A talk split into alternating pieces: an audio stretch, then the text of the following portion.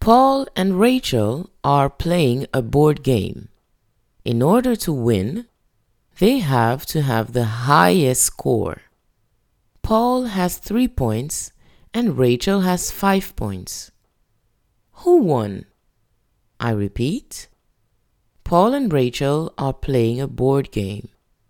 In order to win, they have to have the highest score.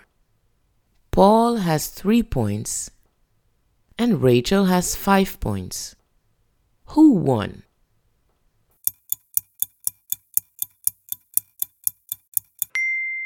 If Paul has three points and Rachel has five points, then Rachel is the winner.